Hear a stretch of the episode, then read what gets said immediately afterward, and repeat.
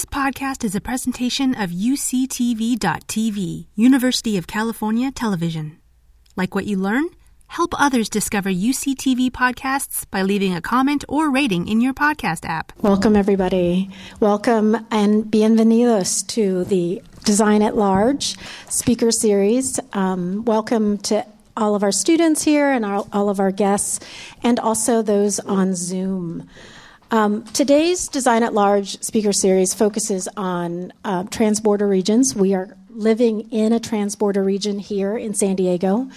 And also, um, talking, we're going to be talking about immigrant integration, how we actually receive, how welcoming we are to immigrants, um, not just in this region, but throughout the state of California. And we've got some great panelists here who are experts on these topics, and I'm really excited uh, that they've joined us today. I think most of our communities are actually quite welcoming to immigrants. Um, we just need the tools, the policies to actually help us do that. And so, this national narrative of us being anti-immigration, anti-immigrant, is actually not probably the most common type of um, reaction to immigrants in our local communities. So, with that, um, I'm going to turn it over to Karthik to tell us about the research that California 100 has been doing around this topic. Great. Thank you, Mai. And I started my work at PPIC um, looking at the integration side first. And in, and in fact, Manuel, I think that was some of the early research that you noticed, right? To think about um, immigration policy is not just something at the national level, but at the local level as well. Uh, and, and to think about the kind of welcoming policies or the lack of welcoming policies uh, in cities across California. For the California 100 research, we, we have the treat of having uh, Professor Manuel Pastor here, who'll speak more about that research. You've been seeing this artwork behind me um, for the various scenarios that we have, that our that our scholars have have built, uh, and essentially what uh, what uh, Tai Lei and Manuel Pastor did was work with many experts in the immigration space, and these experts, most of them are not academic, they're the practitioners, um, to try to understand what are some plausible futures for California. So we're talking about long term futures that where the future might look quite different from what we're taking for granted today. And a couple of things they identified is a long term future where there may not be that many immigrants coming to California, either because of the aging of the population or because of the kind of context in terms of affordability um, and, and, and, lack of access to so many things uh, that make it less desirable place to be. And then there's also the warmth of welcome dimension, which Manuel and his team have been talking about for, for quite some time. This time around, Mai has been asking the first round of questions, but I get the privilege to do so today. So, first, uh, I'd like to introduce Ahilan Arulanantham. So, Ahilan is a professor and co director of the Center for Immigration Law and Policy at UCLA School of Law. He has successfully litigated a number of cases involving immigrant rights and has argued three times before the U.S. Supreme Court, most recently in the fall of 21 on behalf of Americans of the Muslim faith who were targeted by the federal government for surveillance because of their religion in FBI v. Fazaga.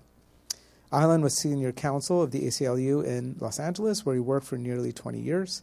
And in 2016, Ahilan was named a MacArthur Foundation Fellow.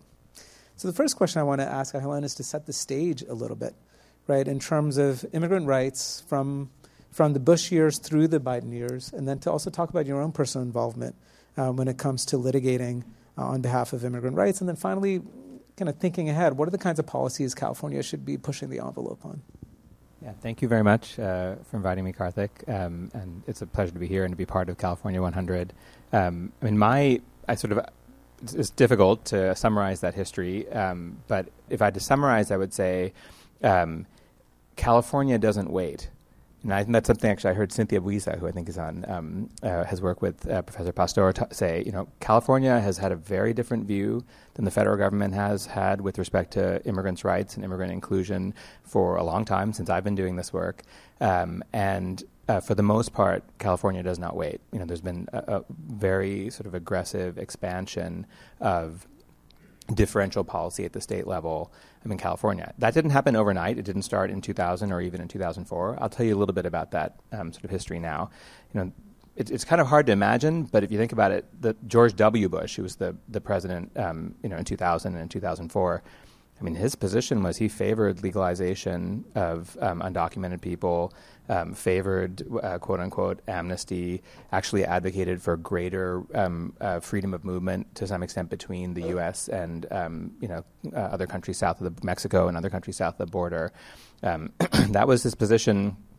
You know, but but of course, just a few months, nine months into his administration, we had the 9 11 attacks, um, and that completely changed the landscape. And I think in a lot of ways, we're still living in the shadow of that, even you know, more than 20 years from now, the shadow of the sort of anti immigrant uh, fervor that arose as a result of it, um, or, or that was sort of came out of it, I guess. I'm not sure if it was a cause, but there was a, uh, an underlying uh, sort of strata, and then it was sort of activated by that. Um, that made federal legislation um, more or less pro-immigrant res- legislation basically impossible. In fact, it was the opposite. You know, you had the creation of the Department of Homeland Security. Even the Patriot Act had some provisions that were quite um, draconian in limited ways, but dr- draconian with respect to immigration enforcement. Um, but and here's like sort of my first example in, in California, and I should say, sorry. So, so the Dream Act, uh, you know the the law that would grant a path to permanent residence for people brought here as youth uh, who are undocumented. It was introduced for the first time in April of 2001. Right, so four months into the Bush administration. Um, but of course, after 9/11, it didn't have a prayer of passing at the federal level. But in October, I went back and looked this up. It's so interesting. October 12th of 2001, in California, a bill called AB 540 passed which is a bill, now it's been modeled in some other states, that effectively makes it possible for undocumented students who have lived in um, gone to high school in California for three years to claim in state and a few other things and can claim in state residency. And it has actually been critical for, for tuition, obviously, for um, undocumented people, uh, undocumented students in, in the state system. And what, what I think is most interesting about it, obviously, a very important law in its own right, but what's most interesting about it is that timing, right? Like the fact that 9 11 had happened a month before, that didn't prevent people from saying, like, oh, of course, we should do this for um, um undocumented youth. Um, it's just like a tiny little thing of what a, a portion of what the Dream Act could be. Uh, you know, could obviously authorize if, if, it were actually enacted. It's not the same thing as the Dream Act, but it's interesting to see that right that in 2001, right. Um, there, there wasn't though the same kind of resistance to federal immigration enforcement policy at the state level during that era to what we see now. You know, now like the things that um, Mai was talking about, where um, you started to get um, uh, these more aggressive state policies, 287G, uh, sorry, federal policies, 287G, uh, the S-Comm program, programs like this, which are basically designed to get local law enforcement to become part of the federal deportation machinery. Right, those started a little bit late in the Bush administration. There were large worksite raids. Um, you wanted an example of some things I worked on. I represented more than 100 people who were caught arrested in a worksite raid in Van Nuys in, in the San Fernando Valley. Uh, this is in, in two, February of 2008, um, very late in the Bush administration. It was amazing. You know, people who had just been living and working in Southern California at a printer factory um, come to work one day and ICE agents storm the place with heavy weapons. You know, they think they're under some kind of like military takeover or something. The people all get arrested and sent to the um, the detention centers in downtown LA. It means you know kids that night are waiting for their mom to come pick them up from school or for dad to pick them up from, you know, soccer practice or whatever. They don't show up. Um, you know, the, the emergency contacts that called if that person's not around, the kid gets sent to, to child protective services. You know, this happened in, in to, to, you know, hundreds of people throughout the country, including right here in Southern California. Um, and at that time, you didn't get, for example, the mayor condemning it, or the governor saying it won't happen, or a mobilization of state resources to counteract that. That wasn't at that time. It was it wasn't the concept that the state might so actively resist federal deportation policy. It wasn't kind of in the zeitgeist, yes, in the zeitgeist kind of yet, you know. Um, but that changed. Um, it changed largely, I think, because of the Obama administration's expansion of the programs that Mai was talking about. And it's important to remember this is not a red blue thing, or has, at least historically has not been that way. I mean, the uh, Obama administration, um, you know, deported more than three million people, um, more than one million people more than the Bush administration over the same period of time, over eight years. Um, hey, uh, hold on, just time check, about two yeah, minutes. Yeah, no, I'm with you. I'm with you. Um, and and more in his second term than in the first 100 years of immigration law in the history of the country. You know, from 1892 to 1991. Um, it took a little while. Uh, sorry, actually, one other number I'll throw at you. In California, 479,000 people were deported from California under the Obama administration, during the Obama administration. Just an extraordinary expansion of deportation um, authority, right? And during that time, uh, as a result, it took a little while, but you started to get state level resistance. So there was a set of laws um, known as the Truth Act and then the Trust Act um, that made it harder for the federal government to get local law enforcement and state level law enforcement to participate in the deportation machinery. Um, and those expanded and expanded until finally in the Trump administration you got um, like a, a, a, even a more aggressive kind of version of that. Um, uh, that's sort of some of the resistance stuff that happened. It's also important to talk about the inclusion side. You know, I mentioned uh, uh, in-state tuition for um, undocumented people. Other versions of, of laws like that designed to include immigrants in the economy and society expanded as well. The driver's license bill, obviously, which came in 2014. Um, actually, there was a law license provision which allowed people to practice law um, in 2014. Um, and then um, the Trump administration came, and then we saw it sort of come much closer to the world we live in now, where you have much more aggressive resistance policies. California expanding, saying basically it's very rare that state and local law enforcement can do anything to, res- to, to, cooperate with federal deportation policy. It was something called the Values Act in SB 54. Um, and similarly, um, you get greater inclusion measures. Like they try and ban private detention. Uh, that's actually something that's still going through litigation. Uh, the attempt to expand health insurance for undocumented people, which is expanded to children and then to people age 26, it still hasn't gotten to sort of cover everyone, but it's on its way. Um, and the deportation rate massively dropped. And that's actually the reason why the rate of people being deported during the Trump era in California is actually much lower than it was during the Biden, uh, sorry, during the Obama administration. That's a product of that California resistance. Um, so now I know I'm, I'm uh, over time. The last thing I'll say there's definitely more to be done with this. There's more resistance, still legislation to be done. The Vision Act is one um, which would expand, uh, make it even harder for the federal government to get state and local government to participate in the deportation machinery. And there's more that can be done on the inclusion side. Um, employment is one that we're looking at. I know um, something that uh, me working under sort of the umbrella of California 100, something that we've been looking at a lot. Um, more that can be done on healthcare um, and in other in other ways as well. Excellent, thank you, Ahilan. And we'll we'll come back in, in round two of questions on this.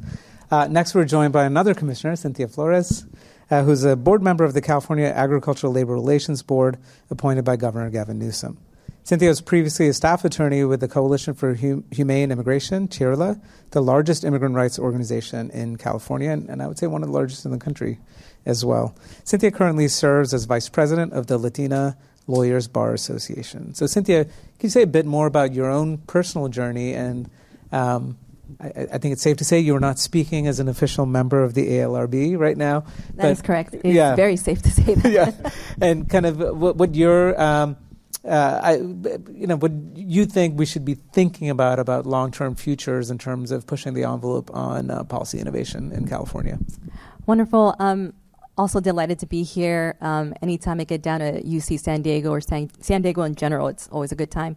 Um, so I will start a little bit with kind of a personal uh, background because it's really informed my decision making in terms of becoming an attorney and practicing direct services, specifically in the removal defense context.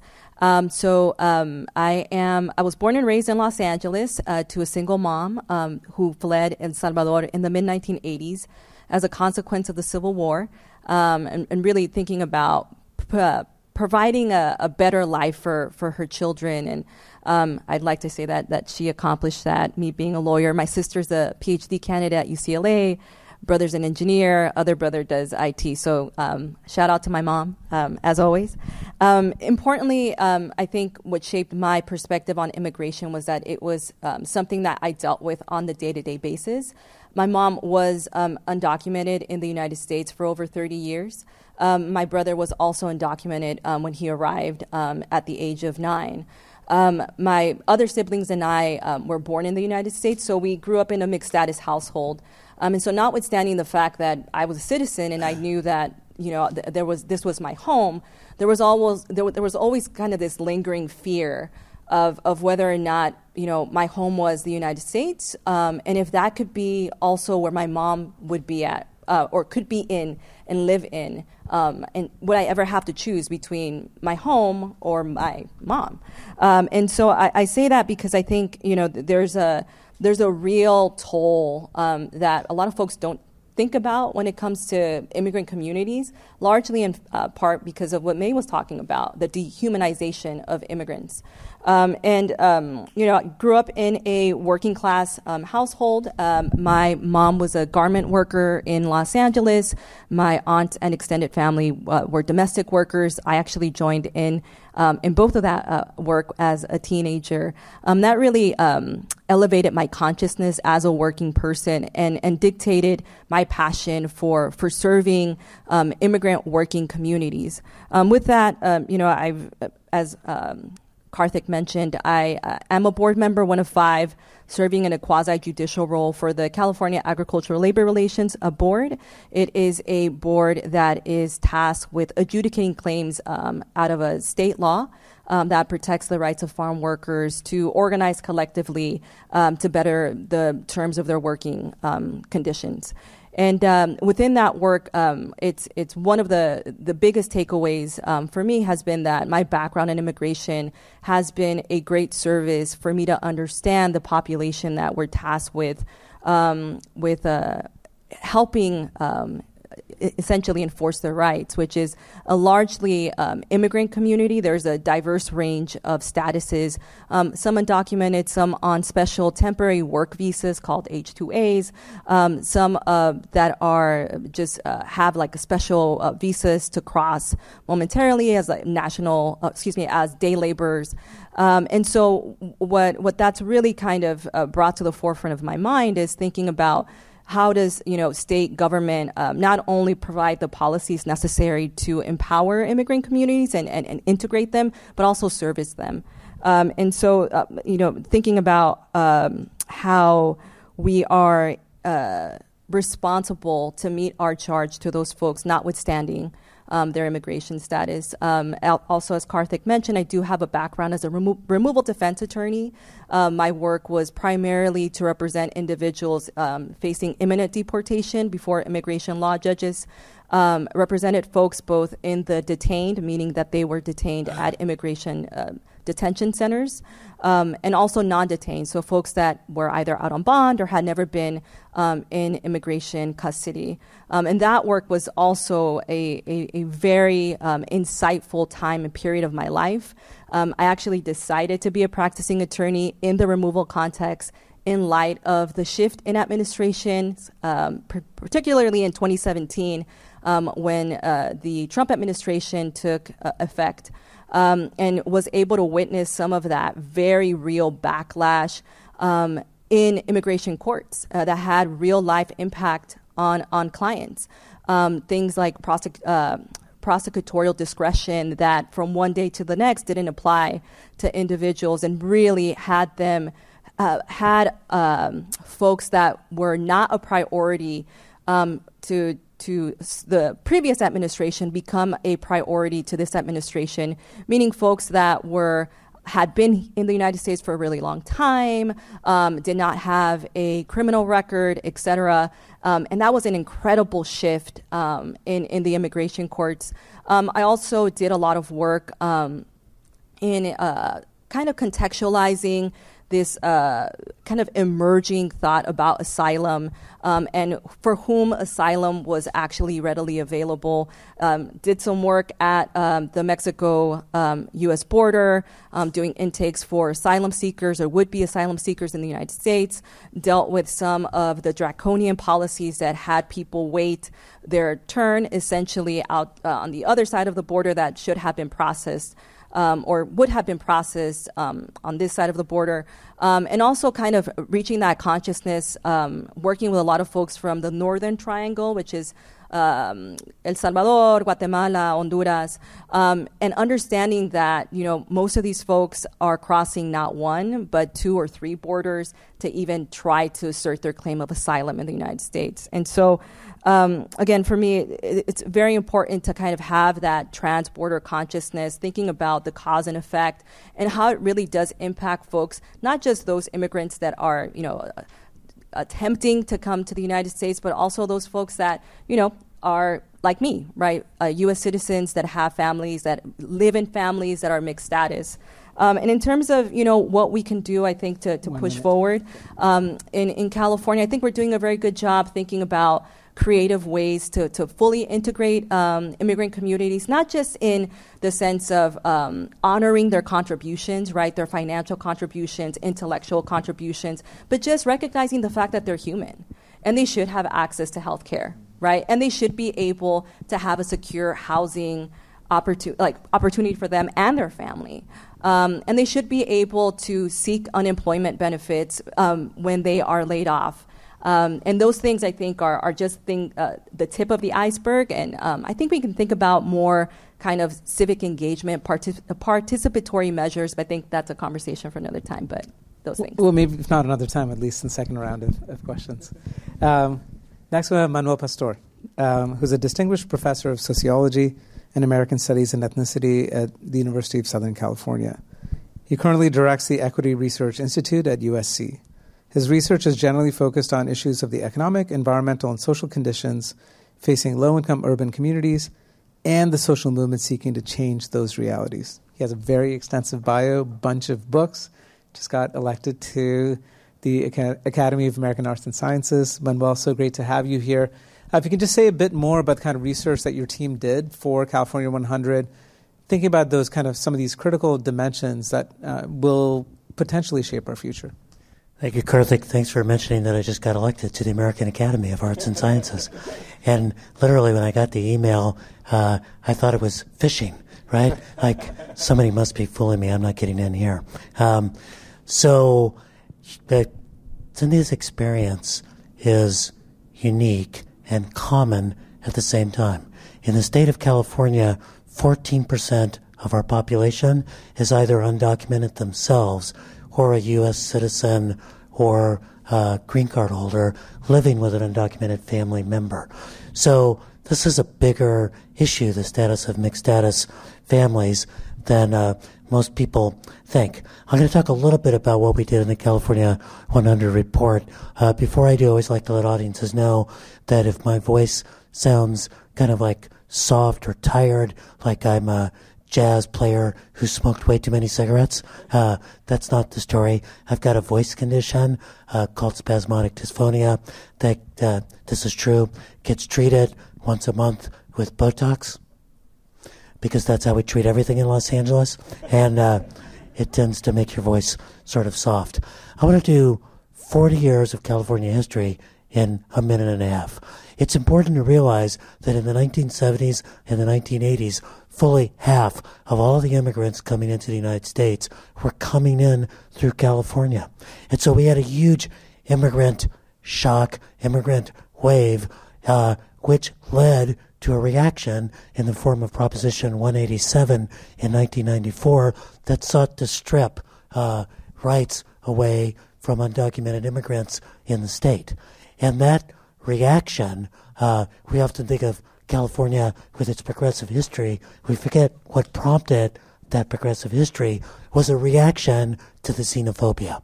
Organizing by immigrants themselves, organizing by their allies, and a recognition that we needed to generate a very different kind of state.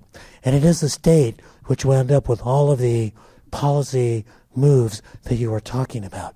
So that, I think, was the era of counterreaction. I think it's important to realize that right now we need to be in an era of recalibration. Often, when we think about the future, we imagine it's going to be a continuation of the past. So it's easy for us in California to think, oh, we're going to continue to have a lot of immigrants.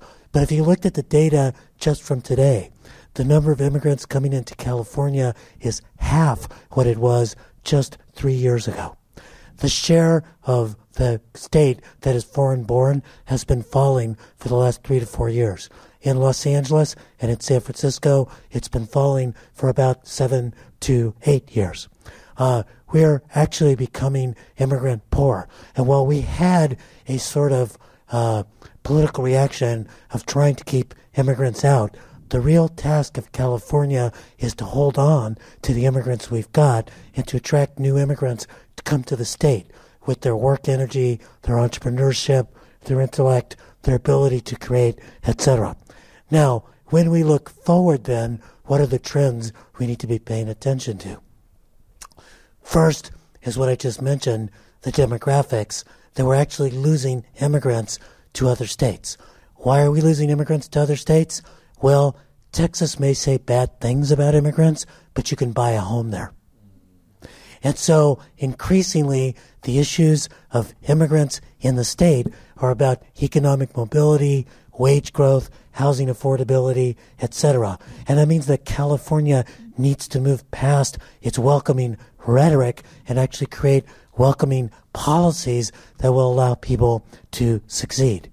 Second, we need to recognize in this changing demographic that we've got a very different uh, set of immigrants who are coming. Uh, in 1980, I think it was that we calculated, might be 19, it was 1990, I'm sorry. Half of all the immigrants who'd arrived in the last, in the two years before 1990 were from Mexico. Do you know what the share of immigrants who arrived from Mexico is in the current period? 16%. So we now have a lot of immigrants coming from Asia, coming from Central America, etc. And it means a couple of different things. The biggest of which is that uh, we've got a lot of immigrants who are arriving who are highly skilled and can place well into job markets. But we also have a lot of immigrants who are essentially refugees particularly from the climate crises and violence crises that are forcing people out of Central America. What that means for a lot of immigrant rights organizers is while they've often said we need to welcome immigrants because they're going to contribute to our economy, we've got a lot of people arriving who are probably not going to contribute to our economy for 10, 15 years just because of the circumstances in which they're arriving, and they deserve to be treated as though they're worth something not because of their economic contribution, but simply because they're human beings. Last piece of the uh, uh, trends that I want to point attention to is the aging of the state. Now, when I say the aging of the state, what you probably think, because you're thinking about the past, is white people getting older. And that's been, you know, what's happened in our state is that we've got an older, whiter population, a younger population of color, often the kids of immigrants. Newsflash, Latinos and Asians, every year, they also get one year older. uh, and if you look at the demographic projections for the state, the median age of the white population is actually going to fall over the next uh, 30 years. You know who's going to get older? Latinos and Asians and African Americans. Latino median age is going to increase from about 29 to 43 between the current period and 2060. For Asians, it's going to go from about um, uh, 48 to about uh, 52 over the same period of time. And unless we address the racial wealth gap facing those communities, we're going to have an older population without the resources to thrive. Those are the challenges facing California. Karthik is looking at me, and I'm so good that when the next question comes, I can sneak in the rest of what I was about to say. thank you so much, Manuel, and and thank you and to Ty for just just amazing work uh, as part of California 100. Finally, we have Gustavo Gustavo de la Fuente. He's the executive director of Smart Border Coalition. In this role, he focuses on helping to mobilize partners and stakeholders in coalitions to design and create practical solutions to improve movement for travel through ports of entry in the San Diego Tijuana binational region. So, the question to tee it up is how can civil society become more involved? We've talked a lot about federal government and state government actors, but how can civil society become more involved in strengthening the binational relationship And how does this bring prosperity to our border region here in San Diego, Tijuana? And then anything else you would like anything to add? else? Well? Yes, of course. Uh, no, uh, again, my name is Gustavo de la Fuente. Thank you very much, Mai. Uh, thank you, Carter, for, for the question. And the UCSD uh, Design Lab as well. I appreciate the invitation. So uh, I, I, think I'm coming uh, at you from a different angle than, than the professionals here with me today, in the sense that I represent an organization that um, whose mission it is to make travel and trade easier across our ports of entry. And when we look at our ports of entry, I, am looking at the San Diego County and uh, uh, Tijuana metropolitan area region. Okay, so I'm, I'm speaking to you from that perspective today, and I've been at the helm of this organization for the last six years or so. So I get to see different situations, of course, at the border. The border is a very complex thing, but we get to talk to uh, and discuss uh, a lot of affairs that, that have to do with eligible travelers. Okay, so called eligible travelers, right? People who cross the border every day for work, for family, for entertainment, what have you. Many different things happening there. But uh, in terms of what this this uh, you know this nonprofit uh, work does and the sort of the challenges ahead for different organizations like ours, uh, picture something before I, I start really answering that question, which is every day, just in this region, we have around 140,000 people who come from the Mexican side of the border to the U.S. side of the border. Most of those people are coming here to work. Of course, some of them are students, and some of them are families uh, trying to get in touch with other families, or maybe somebody trying to start a business of some sort. But you're looking at upwards of 100,000 people who live on the Mexican side of the border. Many of them are U.S. citizens, many of them are green card holders and they work in San Diego and they subsidize the San Diego economy every single day of the week, at least Monday through Friday. And this is it is a very interesting group of people because when you look at what is really happening at the border is you have all these thousands of people waiting in line 2 to 3 hours every single day to cross the border. It's unconscionable that I that I, we're actually allowing this to happen. And uh, and to, to answer a, a, a, bit of your question is that part of the issues that I see with uh, bilateral or binational organizations like the Smart Border Coalition is that we're we're a small organization. I mean, our we are small, but we have some very civically minded and very successful uh, business people on our boards. Okay, so we have we have people like Marion Walshok, uh, represents the UC system here. Uh, we have individuals uh, like uh, uh, Malin Burnham, who's who's been at the civic leadership for many many decades now, and and then we have organizations like Taylor Guitars and Kyocera Electronics and um, Caterpillar, who who are on our board. But we also have, and this is the kind of the interesting part about the coalition, is that we have uh, Mexican businesses and Mexican nationals on that board, and we try to keep that balance between those two groups and they're friends. At the end of the day, this is a this is a group that uh, you know we'd like to be around each other, and we discuss border issues. You know, how do how do we make the border smarter? How do we make it more efficient for people to cross that border, especially if you're talking about eligible travelers? Now, obviously, a lot of things get in the way here, and one of those things that gets in the way is that we're we're still, even though we have these uh, well-known people on our board, we're a small organization when it comes to staffing, when it comes to uh, resources to make things happen. And, and a lot of what happens with uh, our organization happens with many others. So, one of the things that, that we look for is how do we create a stronger platform for these organizations to talk to each other and to actually begin to advocate and really put stakes in the ground as far as uh, these populations that cross the border is concerned.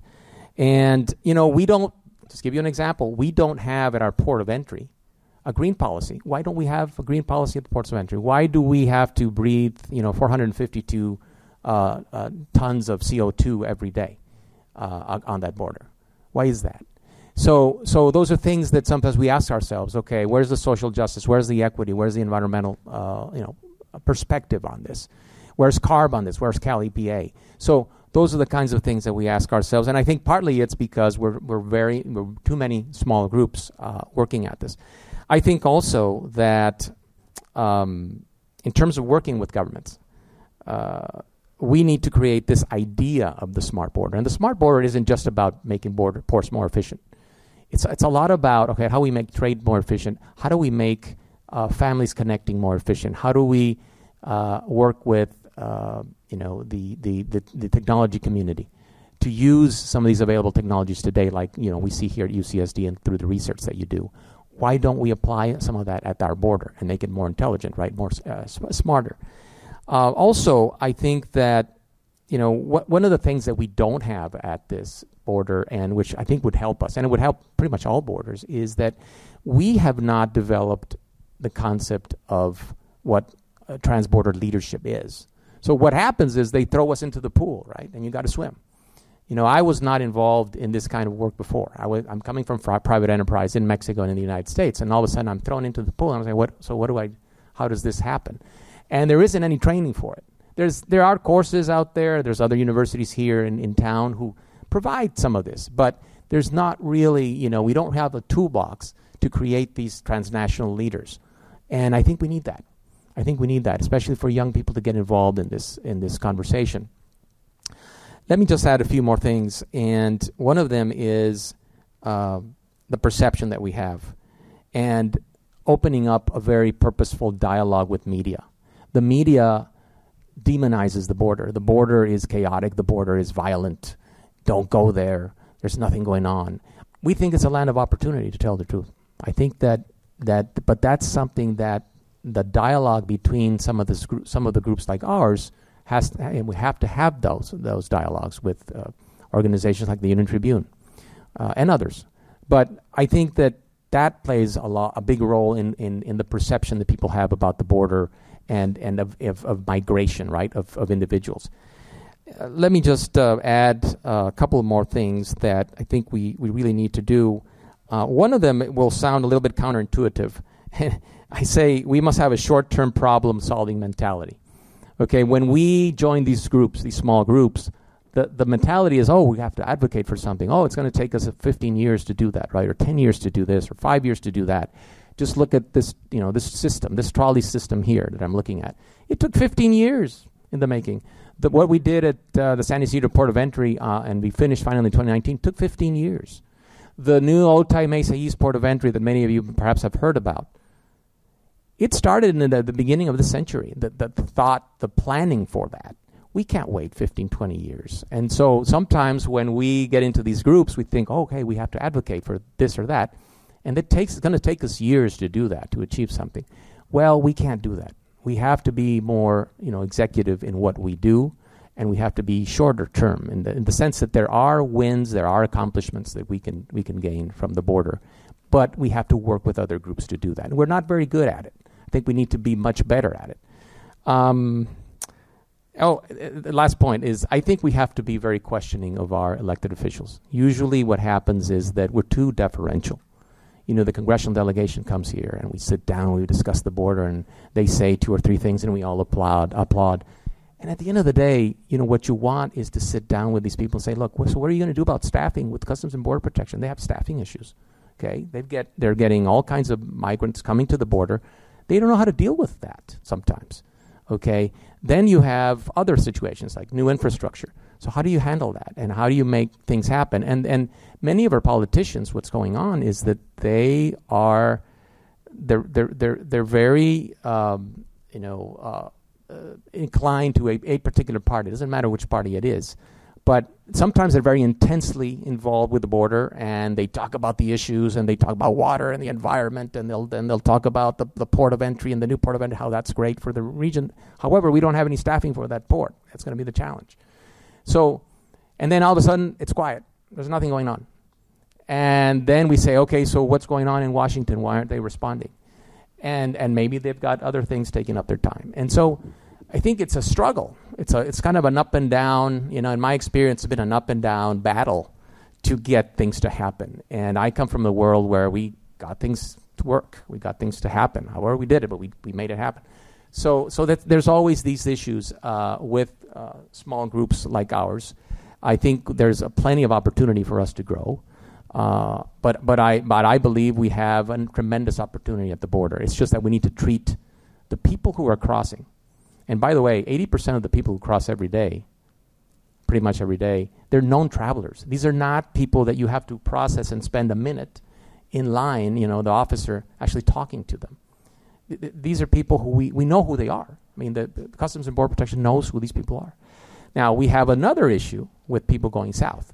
Yeah. Right, those people returning. Gustavo, thank you. I'm gonna Thank you. I'm gonna Thank you. like, have you pause I there. went over, but that was my that- last point. That's okay. So, you know, 1994 was a very momentous year, right? Prop 187, and also O.J. Simpson's Bronco chase. I mean, that's kind of you know emblazoned in my in my mind. Um, I wanted to talk about um, what Manuel said, which is um, welcoming policies. You know, we need to have more welcoming policies because our dem- demographics are changing.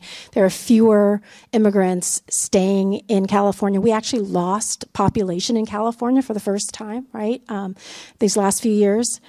And you know, there's the, the typical policies like affordable housing and higher wages, but um, Cynthia and I were talking about giving rights to undocumented immigrants that that um, we haven't given them rights to things like voting, for example, voting rights. So if you think about what are you know, if we think outside of the box or think about new ways in which we can make this state more welcoming, what what would that look like? How could you reimagine how we could make this state more welcoming so that immigrants do stay here and they thrive and they benefit from being a California citizen. I'm just opening it up to everybody and then I'll open it up to the audience to ask questions.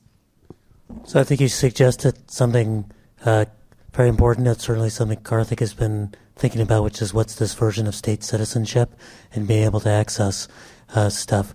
I did want to say that I think this is also necessary. You know, in the California 100 report, we offer four scenarios, but the two most relevant to this discussion are one, all talk, no action, uh, which is that California can have a very welcoming rhetoric, but actually not do anything like fix the border um, or uh, provide uh, health care or et cetera.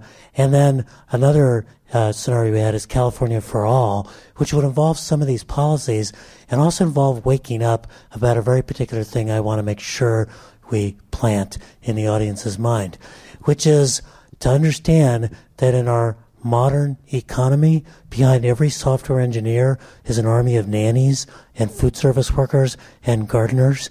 And the part of the state that has the highest share of people who are undocumented is the Silicon Valley.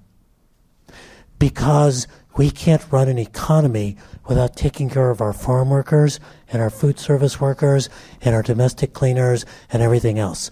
So I would argue that one of the things we need to do is to wake up to that economic reality.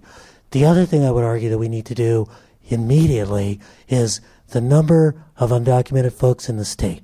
It's about 2.2 to 2.4 million. Is matched by the number of people who are eligible to naturalize who have not yet naturalized. Naturalize those people, and you create the political force to make sure that we get to state citizenship. Yeah, no. Hello. Hello. There we go. Um, so picking up on our conversation, I, I think um, we are doing a decent job, as I mentioned previously, of honoring and recognizing the financial economic contributions that some immigrants, um, most immigrants, are are making in our society um, in our state, definitely, um, by enabling at least conversations about how do we get them access to the the the infrastructure of civil society, which is um, social services, right? We're all people and we should be treated with that dignity. But beyond that, I think there needs to be almost like a correlation, right? I, I think um, Manuel, you spoke about you could buy a home in Texas, right? And what does home ownership mean to folks. It means you're you're planting your roots, right? You are invested in it. I, and I'm also in, a little bit in politics. Um, and you know, one of the things that we talk about is like homeowners are, are those folks that vote, right? Why do they vote? Because they're invested, right? They're part of that fabric of that neighborhood, of, of that region, of that community. Um, that's why, you know, thinking about state citizenship and how do we get to a point where we can offer that same level of ownership in defining your own destiny to immigrants. And I think a lot of that has to do with being part of the social civil fabric of you know being able to elect whom you want to elect, run for um, office if you want to, right? So offering those opportunities to immigrants, notwithstanding their citizenship status at the federal level, so that they themselves feel like they can take ownership of where they're at, their own destiny, their life. Um, and I, I, you know, that's something that I think it, it isn't too far out, um, at least, you know, in my humble opinion. Well, I think that it's not too far out in California, but I just moved from North Carolina and we cannot have these conversations in North Carolina. So it's a little shocking to the system actually to hear about undocumented immigrants running for elected office, right? So um, California is paving the way, I think, for these policy innovations. Let's start calling them citizens of California, no matter, because undocumented is a federal status, right? But there's a lot that California can do for California members certainly uh, political rights is, is one area where the state has a lot of power and the federal government doesn't have a lot to say about it. So I think it's, there's a lot of logic to pushing that um, bound. Um, it's very well established in law that you can change. You can't do it for federal elections, but you, you, can you can change you know the membership criteria for all these you know so many important state offices in the way that we're talking about. I think that's important. Um, just very quickly, I was going to say we we touched on it earlier about healthcare. If you I wouldn't. I mean, and, I, you know, there's been a huge movement to do that, and hopefully that will come soon. In terms of like making the state welcoming, what will make immigrants want to stay here? You know, all over the country, including I'm sure in North Carolina, people really worry about their health insurance. It's the reason why it's been you know virtually impossible to re- repeal Obamacare, despite the you know massive political movement to attempt to do that, because it's such a real material thing. So that's something you know we're on the cusp of doing in the state. It's like very close politically and requires sort of a little push to get there. But I think that's a hugely, extremely important one. You know, um, creating uh, universal health insurance for um, for undocumented people in the state. Hi, I have a question for um, Gustavo. Um, I was wondering how do you see the um, improvement of the legal crossing process as playing into this narrative that, by extension, there are crossings that shouldn't happen or that are illegal, and how much more effective um, is this work in rejecting the advancement of anti-immigrant machinery compared to doing work for advocating for demilitarizing the border or denouncing various um, smart border movements that make the border crossings more dangerous for people and result in more um, undocumented people dying when they cross the border. But so you, you first asked me about legal versus not legal or illegal crossings. Let me just take that. I was wondering if you could um, maybe speculate on how much this work of uh, making the official crossing right. process plays into this narrative that by extension there are crossings that shouldn't be legal and that you know um, so that was one question and i was wondering if you could compare this work in um, you know this um, movement to make uh, california more welcoming to immigrants and compare that work to maybe a work of advocating for demilitarizing the border and maybe um, kind of advocating against smart border tech in uh, mm. parts that are not official entry points. Okay, I'm, so I'm going to try to answer that. There's a lot of a lot of nuances and questions there. Uh, as far as the legal and you know, it's first of all, I would say it's very satisfying to be able to help people, you know, in their journey across the border. Uh, and and I will say that in terms of you know, and maybe this this plays out a little bit in terms of the welcoming a- aspect of California we were just talking about. When you when you uh, fly from London to I don't know L.A when you get to the line, right, and you get to the officer, usually you're going to be you're going to be somebody's going to tell you welcome to the United States, right? Well, that same experience does not happen for the most part here. Uh, yes, you are a documented individual, but your your experience, your your journey in terms of traveling across the border is not the same.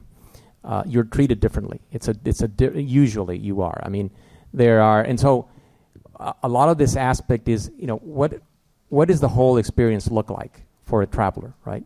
Uh, a, a documented individual. Very different from, of course, somebody who you know needs to get to the border as an asylum seeker is perhaps not even going to go through the, the, the, the, the typical ports. Will go through some of the breaches uh, along the line, or maybe there's uh, places where there's no fencing, and so it's a very different. There's two. I think they're two different worlds. Although what happens is that there's uh, there's been a in the recent future, in the recent past, there's been a meshing of, uh, you know, immigrants who want to cross and who want to uh, become asylum seekers, like what's been happening with Russians and Ukrainians, but more Russians lately, that are actually coming to the ports of entry and want to, you know, declare themselves, you know, asylum seekers. And you know that's that's always been an issue because you know the authorities there. It's difficult for them to, you know, handle all this, to manage the, the, these people. So a lot of it, this is, in, if you look at it in terms of management, it's border management, what it is. And I think there's plenty of opportunities there. So I, I would, I think there's a lot to do in that space of legal travel or documented travel through our ports of entry. Uh, there's many, many oppor- areas of opportunities there, areas of opportunity in terms of how we manage that, uh, I would say. And in terms of you know, you, you mentioned about uh, maybe creating a demilitarized zone out of the border or maybe not using sort of intrusive technology for individuals crossing. I believe you, you, you referred to that as well. Um, I think that the, the way that we're viewing that border needs to change. You know, we, what we do, generally speaking, is we view the border as a point on the map, and it's a very small point on that map where people get across. And our concept of the port should not be that. The concept of the port should be much, much, uh, uh, you know, the, the, line must be drawn way, way back because many people make their lives out of the border, right? They, they go to the border, they're around the border. But, you know, we, we tend to create a pressure point, a very, very intense pressure point at each port of entry. And it's a very small space on the map. But if we were to take that periphery, that, that, that, uh, that border line, and go beyond and take it back some miles or a good number of miles, then, then you'd look at the border very differently in terms of who's traveling. I think it's important to realize that California needs to get this right. A Quarter of our state is immigrant. Uh, about a third of our labor force is foreign born. Half of our children have at least one immigrant parent. We have the most settled immigrant population in terms of years in country of any state in the United States and two thirds of our undocumented immigrants have been in the state for longer than a decade. We need to get this right for the future of California, but we also need to get this right to show North Carolina that their xenophobia is not going to pay off. And that if we really move from immigrant integration to immigrant inclusion, full political rights, access to services, etc., that we will make our economy and our society hum and be an example to the rest of the country so that North Carolina changes its ways. Thank you. That's a great segue to uh, uh, a video that I'm going to show you about our World Design Capital 2024 designation because that is precisely what we want to do between now and 2024 and beyond, which is the designation is for this region, San Diego Tijuana, and we want to reimagine what home is for this region, for people who live here, for the future generations. And so we are going to be working on this initiative. And for those students that are here, if you want to find out more and become a part of this initiative, volunteer or work with the World Design Capital Initiative, stick around. I'm happy to answer any questions. There's going to be a QR reader where you can find out more information, but go ahead and play the video. San Diego, Tijuana, World Design Capital 2024. From global pandemics to climate change, contentious geopolitics to calls for social justice and inclusivity, many around the globe are rethinking ways to solve complex problems. San Diego Tijuana is on the cutting edge of addressing these challenges. Our two independent yet deeply connected cities are using design driven innovation to meet those issues head on, with histories, cultures, resources, and challenges that are both shared and distinctive our communities know our future is autonomous and collective. By recognizing our similarities and embracing our differences, we are rewriting border narratives, setting new standards for global partnership, and redefining what a binational home can be. Home is where life takes root. Home should be a sanctuary, a place of love, security, stability, a place that welcomes all people and species, temporary and permanent. But for some, that home does not exist. And we believe that through design, we can elevate everyone's experience of home. Welcome home. Whether we are designing a product, a production, a system, a communications tool, or an experience. In our binational region, home stands for the key values we hold ourselves to. People are at the center of everything we do. Human centered design has begun to influence our government, social systems, and industry. We celebrate the diversity of people, cultures, and disciplines that make our region unique. We're home to some of the world's most avant garde thinkers, makers, and doers who understand the border is a wall as well as a bridge. Our environment and architectural tradition reflects that experimental approach, fusing history and future.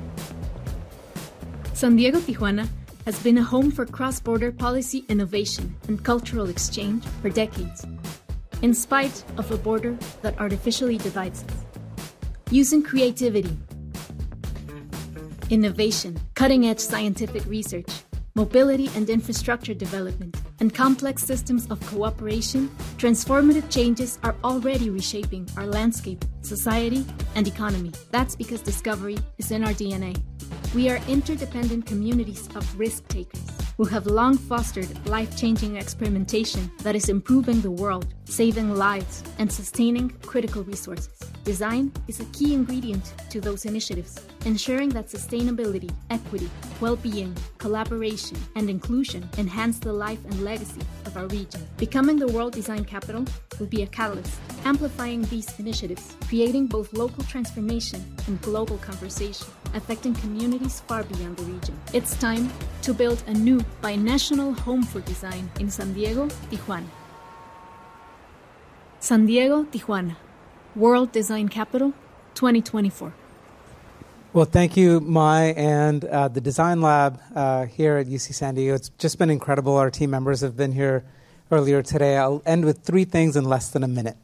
Right. One is just thank you so much to our panelists. Uh, please come up and, and, and speak with them. They're all incredible leaders in their in their own right. Uh, some of you who are interested in uh, some of this kind of future citizenship work, I'm happy to meet you in the lobby and talk more about that. Uh, and then finally, you get Karthick's book. Yes, it's free. It's free. You can pick up a copy of the book. Uh, I'm happy to talk to you about it or sign it or whatever. And then Vincent Rosso from our team. Uh, Vincent, if you can just stand up for a second. Uh, he's our lead youth organizer. Vincent just graduated from UCR and was a former board chair of the UC Students Association. We're looking to build a movement of young people uh, creating manifestos and a striking call to action for the future of California. We've chosen a date, March 19, 2023, uh, where we'll have a youth takeover of Sacramento.